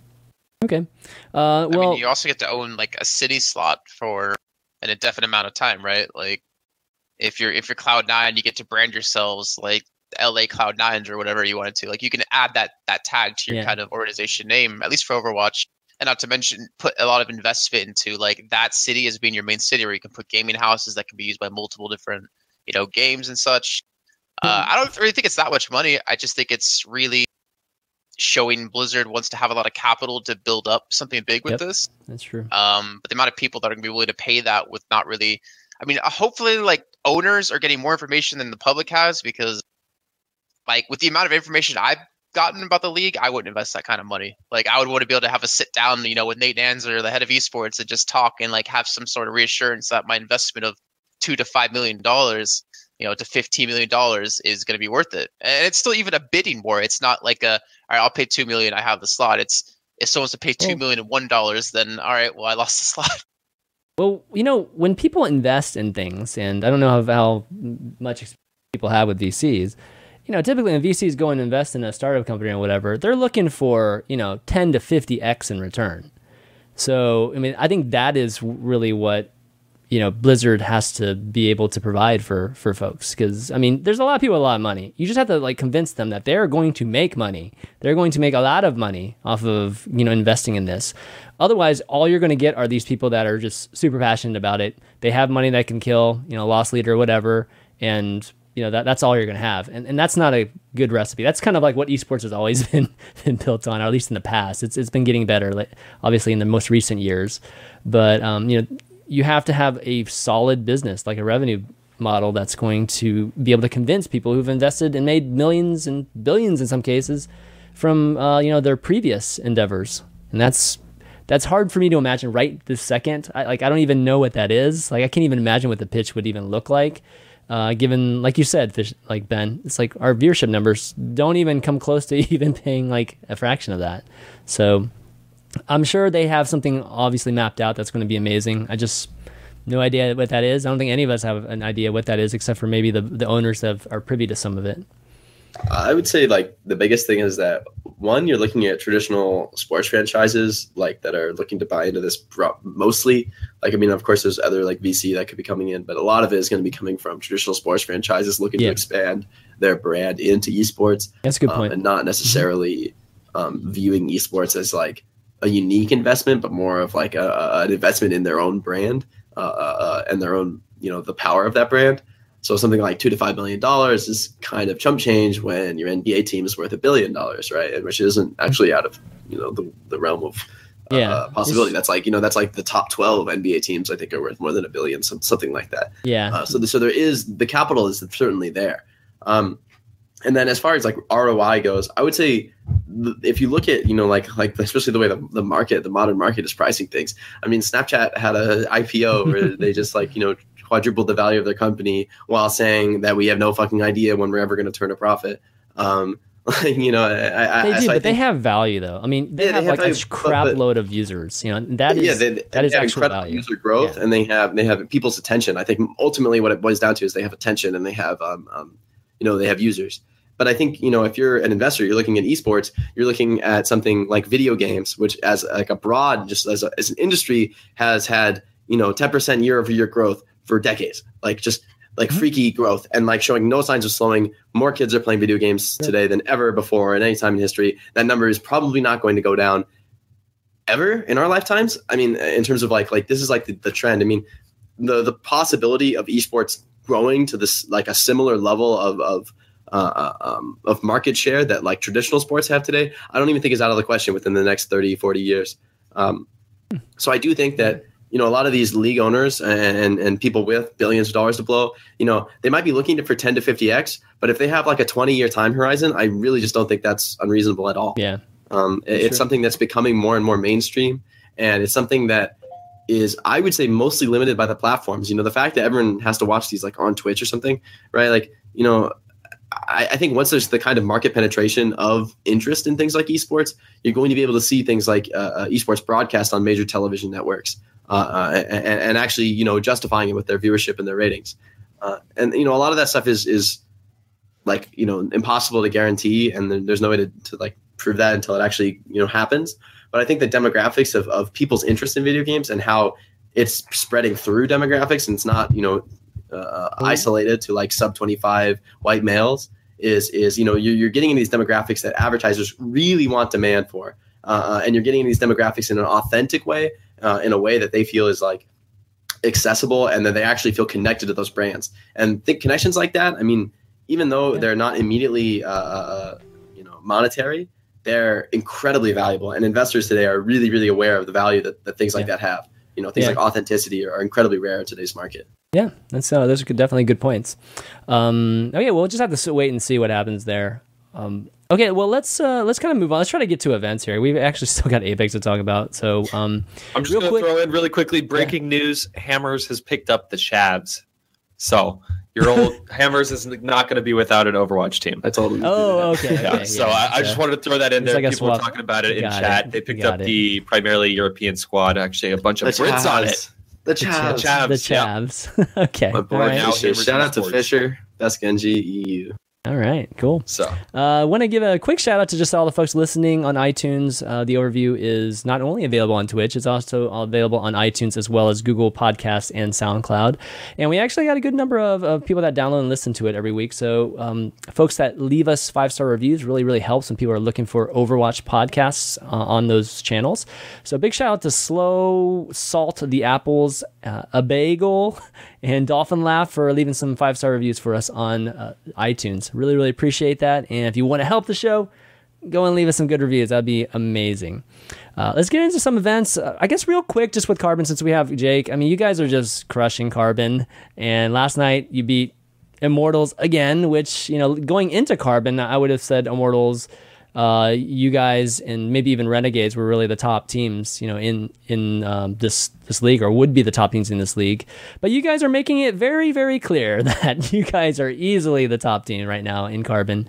And uh, I don't know, just briefly, like what what are you thinking right now in terms of the league and chances of winning? Um, I mean, 5-0, I'd say it speaks for itself. Looking to go 6-0 tonight. Um, our match is at 8.15 EST if you want to tune in. Um, but uh, against Complexity. Uh, so we're looking to, I mean, close out the playoff or close out the group stages flawlessly. Um, because I think that really just sends a message in playoffs and, and gives you, you know, a psychological advantage going into that. I would say as far as teams go, having teams like Rogue and Selfless not be in the Carbon Series, I mean, if we don't win it all, I'd be a little disappointed, frankly, um, because I really think that those two teams are the two teams I actually am worried about in North America.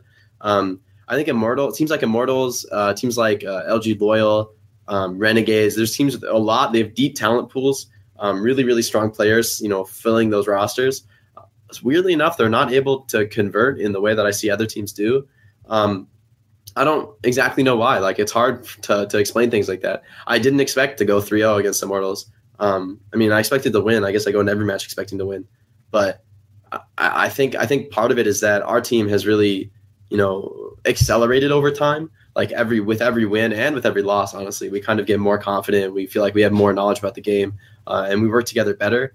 Uh, and then I see other teams having a tough time, and that's leading to a downward spiral. It's leading to you know they take a loss, and then the next game, then you know they don't feel yeah. so good about it. You know, players are going for big solo plays. You know, the team falls apart, and, and they're losing fights. They're using too many ults to win fights.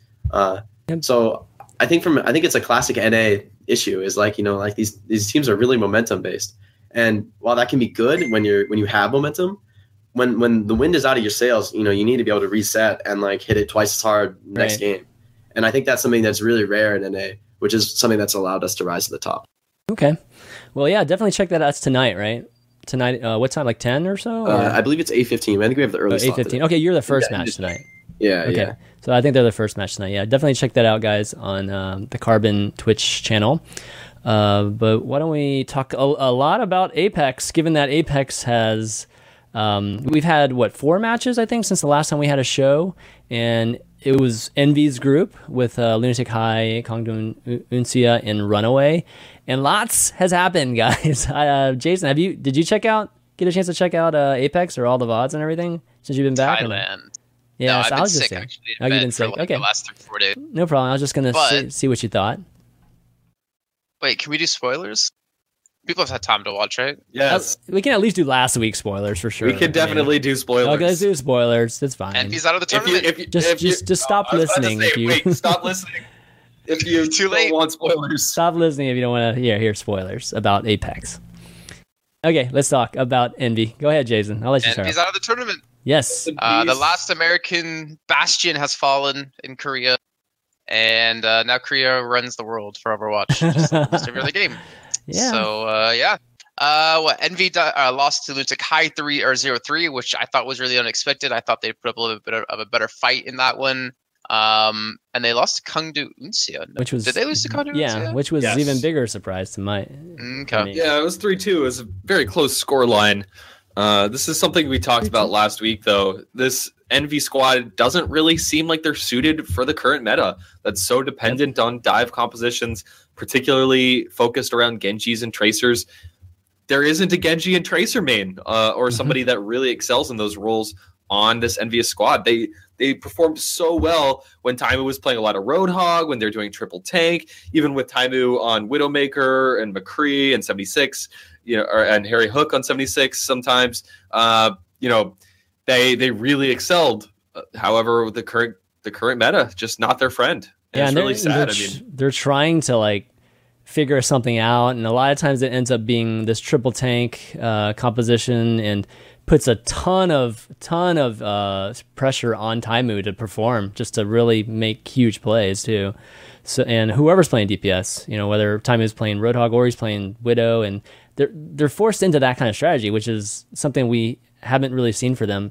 I think the last two metas they've had perfect. Ro- they have a roster that's perfect for the last two metas, so we really haven't seen that hole happen until now. Um, The thing about Envy is, and even when they're back in I- named IDDQD, they always played the super standard game really well. They were unmatched and unparalleled when it came to playing super standard in in like the current metas at the time. They have not needed to ever flex to different heroes to, to pull out a Genji, to pull out a little bit more of an in-depth hero pool, or have a couple different players flex to heroes maybe maybe not necessarily as comfortable with. And eventually, it was bound to come back and bite them in the ass. I feel like Like if you can't show that you can adapt and flex and play some different heroes, then you know, eventually you're going to get uh, into a meta that you're not good at, and you're not going to be the top team anymore. Yeah, I mean, Jake, what do you did you get a chance to check um, catch the Apex VODs at all or no? Um, I, I watched a couple of them, not all of them. Mhm. But I feel like I just watching Envy. I, I don't know. I, I worry that they their hero pool is is not as deep as other teams, especially the Korean teams who aren't ever scared to like you know you know. I think they they play a lot of the same consistent heroes, but but they are like always ready to learn new things. You know, always ready to, to bring out like a new style. Um, and they tend to sort of stick with the style that they have, and they don't really change it throughout a, throughout a, a given series. But like between series, you know, they're ready to innovate. And like if you pull out a strat on them, like you pull out that Widowmaker on them, you know, it might work because they don't really know how to deal with it in that in first fight. But but next fight, you know, or next series when they've talked about it and they figured it out, like they're not going to be they're not going to be caught unawares. You know, like they're they're ready to adapt, uh, uh, especially series to series. They're ready to to like learn and grow. And then you know, I see Envious as a team that. I mean, one dimensional is probably the wrong way to describe them because I do think they have a lot of really, really talented players. But I do think their hero pools are kind of stacked on like you know the hit scan side of things. Like Taimu has a nice Roadhog, and there's you know there's definitely exceptions to it. But I just feel like that team doesn't have a great Genji player, and I think Genji's really, really strong this patch. And I think you really want a great Genji player or a great Pharah player. And not that their players can't play those characters, but it shows that they're not incredibly comfortable on them, right? Like it's it's awesome to have players who are really, really comfortable on every single hero in the game. Uh, and not not just that one individual needs to be, but that you know spread across your roster. There's you know the ability to comfortably flex to every character or any roster that you you know want to be running uh, uh, from a strategic perspective. So you know while Envy is really good at just fearlessly running triple tank McCree and just like you know HarryHook hits all the shots and they win. You know when that becomes a little weaker and you know he can't quite perform to that highest level possible, then you know actually executing those strategies becomes really difficult. Um, and then, you know, especially the Koreans, you can't just play one thing into them over and over again and expect to keep winning because they will adapt and they will figure out your strategy. And if you're not ready to continuously adapt alongside them and continuously change your strategy, then eventually they're just going to overtake you and outsmart you. So uh, yeah, that begs the question. You know, and we we brought it up a little bit when Tailspin left, uh, but you know, looking at it now, Tailspin actually did does have a lot of those abilities that they're missing right now. It's not going to be Tailspin coming back, given you know the how they left off or whatnot. But it does beg the question of if they you know they do they need to make a roster change? If they do, then where does it happen? Or does Yeah. Mickie switch and play different heroes? Because I've seen Sorry, Mickie's Genji. It's not bad. Yeah, but not bad is not like is not But as good as if- if and Mickie- if who are Mickie's you and all those Genji, guys. Yeah. I mean, Then who's who's playing Winston or, or are they doing triple DPS? Like, do you have Taimu go back to Hog? Like, I I don't know. and this also uh, goes back to something that we talked about with Lunatic-Hai picking up uh, Zunba and yeah, it's the extra people, the extra bench players, right? wow, who I cannot remember who the other person they picked up was for Lunatic-Hai. Zunba and Who are you? Who are Or- you? Yeah, yeah. Because we talked about having like specialists on a on a roster and flexing them in whenever they're really strong in the current meta. I mean, I, Jake would probably be the best person to ask about this out of all of us. How many heroes do you think is viable to expect a person on your team to master completely, like to the level of, you know, Taimu's Widowmaker, Taimu's McCree, or to Vix Pharah or his Genji? Well, like, if they play uh, Lucio, just one. Got to get that Torb flex though. Dwarf, exactly, right? like Mickie what's a Torb, viable man. number of heroes you expect a teammate to be able to fully master, like to play I against mean, the top you players got, in you the got six players. There's there's you know 24 heroes in the game. Uh, you know each player should be able to play four heroes. Would be like the easy answer to that question. Um, but I also think overlap is valuable in some sense. Like for example, example my team. You know we have uh, you know Train, Vol, and I are all really comfortable on D.Va. Um, Vol is really really comfortable on Winston. Uh, as is Super, but Super can also play Tracer like it's not only that that there's there's flexibility. We have every single player on our team can play Roadhog. Like actually, all six of us can play Roadhog.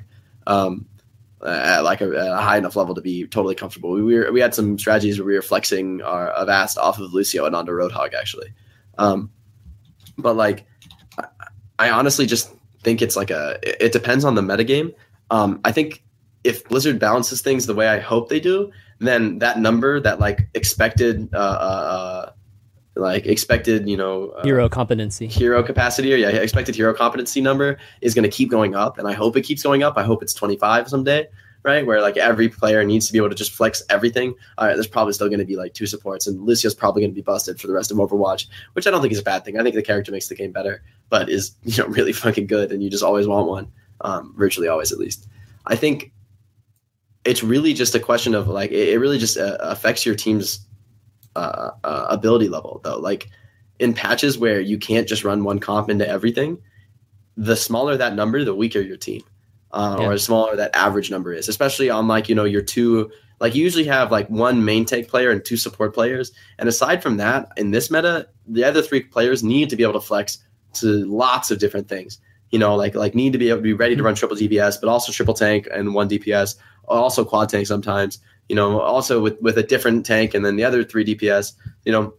So really, it's I think it's a I don't think there's like an expectation, I guess you could say. I, rather than I, I think it's just like there's no there's no limit there's no limit at which that stops mattering because when you're you know when I can play McCree and also Soldier but you know Genji and Pharah and Mei but also Roadhog and D.Va and Winston and Zarya like when you have like you know your numbers like 10 or 15 that you feel really comfortable playing at the highest level then that's when you're not like that's when you're no longer uh, uh, um, bound by your competency. Because if, if your competency is a bind if you're like look I, I don't feel like i can play that hero even though it's the strategically like even though you know from a strategic perspective you're like look this is clearly the best hero to pick you're just like look i don't feel comfortable. I we can't do it. Right?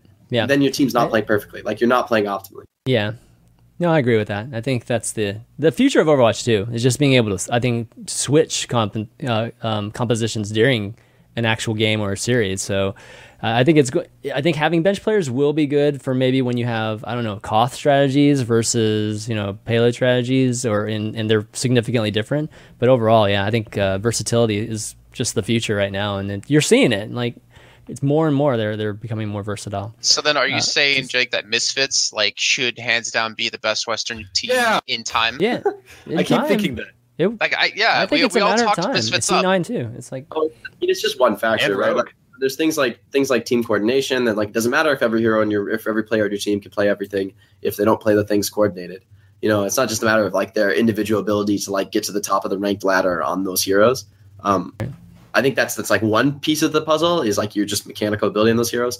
But then there's the whole X factor of like, can you play Genji in a way that complements your team, even when you're running a different player on Winston than you were last game because you want to accommodate the D.Va right. and the Tracer, you know, whatever. Like I, I think the the challenge is can you maintain that like like another way to rephrase that competency number because i think it's sort of an oversimplification of like i can play xyz heroes uh, can you play XYZ heroes in a way that your team is like playing around you? Like, do you know how to fill the role that your team needs you to fill? Uh, and and even as that role changes, right? Like you might still be playing Genji, but like because your teammates went to triple tank as opposed to like you know double tank with uh, with a tracer, then you need to be fulfilling a different role and playing differently. And okay. yeah. having that flexibility to like radically change your own play style uh, uh just because of those small things coming up and changing is what really I think defines the competency number. Like I wouldn't say someone was competent at playing all the heroes if they didn't fulfill the role that their team needs of them. Like you could be amazing at Tracer and just be like mechanically sick at Tracer. I guess Tracer is a bad example because if you're yeah, mechanically yeah. sick at Tracer, you kind of don't no, care about your team and you just go win the game. Yeah, but a hero like Winston or something, you could be comfortable on Winston and not being in the right spot all the time to to make space for your team and, and to enable them. So the question is, can, not only can you play those heroes at a mechanically competent level, um, at the highest level, but can you also work with your teammates playing their own different roles, even if those roles are changing? Sure. So the flexibility is is also a, a, flexibility of your coordination ability. It's not just your uh, uh, mechanical flexibility. Okay, well, um, kind of running out of time here, so why don't we just like fly through the I guess the other half, uh, but I mean, really, bit, Runaway is like I think the biggest surprise of the tournament. To be to be honest, I mean, Envy not doing well is, is one thing, but Runaway was supposed to be one of the worst teams going into the playoffs, and now they're you know they pulled an upset over KDU and the Lunatic-Hai. Uh, playing amazing. Uh, you know, I, I, don't think we have time to really, really go into it, so maybe we'll save it for next week. But um, they're my favorite team right now in Apex. I'll just tell you right now, just watching the last week or a week and a half of Apex, I've had a lot of fun watching them. So really, really cool to see. Um, you mean like out of game where they're breaking their the area. Exactly, dude. Man, exactly. Freaking. Uh, it was Runner. No, it was who was it? Was it Runner? I think it was Runner. Yeah. Right? Yeah, Runner's my favorite post game player now. He freaking freaks out and tackles his uh, teammates and everything afterwards too, as well as breaking lights. Uh, but why don't we wrap up? It's been a fantastic show. It's we filled it up, man. We filled it up way beyond. Jason stayed awake too, so I think we like totally mission accomplished. Uh, There were some moments there where I had my eyes open, but I was actually asleep. oh wow, thanks. Great, great. Mostly when you were talking. Oh, shut Hey, up. Uh, Jake, you want to do some shout outs before you go? Uh, huge shout out to LG. Um, shout out to all my teammates. Uh, wouldn't have made it anywhere without you guys. Uh, looking forward to many great things coming out of us and uh, alongside LG Evil going forward in Overwatch. Shout out to my mom. I think she might be watching. Hi, mom. All right, cool. Jason? Shout what? outs? Sorry. Oh, Um, yeah. my No. Uh, yeah. Mine's the same ones every week. Parents for let me do what I do. Yourself for getting the opportunity. Mitch for being my partner in crime. Chevin for doing the show. Fishstix for being cutie. And Jake for joining us. Awesome. Ben? Uh, shout outs to LG for their new pickup. It's a great pickup. Hmm. Uh, welcome, LG Evil, uh, to the scene. I'm sure we're going to be seeing a lot more from you guys. Uh, there were, dude, such a packed show. There's actually even a couple things that we didn't even get a We'll chance get to it mention. next week. uh, Bishop's confirmed as C9 head coach. A couple other things happened this week, but we'll save that for another time. Uh, yeah, I'm gonna not be around next week because uh, out, out at South by Southwest. Okay. Uh, but uh, yeah, once again, thanks to Jake for coming on the show and uh, speaking more intelligently and eloquently than uh, us us people who are like paid to speak about it. So nicely done, Jake. Nicely done. Thanks and for he's coming on the only, what, what, how, what are you? How old are you? 18, 19? Um, 20. 20, 20, yeah. And he's such a youngin' too. So. Make us look bad, man. All right, well, I'll I'll, be, I'll be coming for those casting jobs. in about a decade. Oh, shoot. I'm scared. Oh, I'm, yes, I'm man. legitimately scared. no, I want to thank the three of you guys for doing it. Uh, obviously, that's been a fantastic show. All everybody's been watching too. You guys are great. Uh, VODs will be up on YouTube.com slash ChanManV later tonight, as well as the feed. The i- iTunes feeds are a little bit later, as always. But the you know if you actually have an app that has directly to our our uh, audio feeds, you you can get it there. SoundCloud too, guys. Like I know a lot of people listen to SoundCloud. You can find us there as well. Um, but that's it. Oh, follow the uh, the show Twitter at uh, the Overview GG because that's I'm trying to use it a bit more. I've been I'm really bad about using that account for whatever reason, but uh, yeah, check that out for just more show specific news instead of just uh, everything else I'm I'm doing. But that's going to be it for the overview for this week. So for Jake, Jason Kaplan, Fishstix, and myself, ChanManV, we'll see you next time.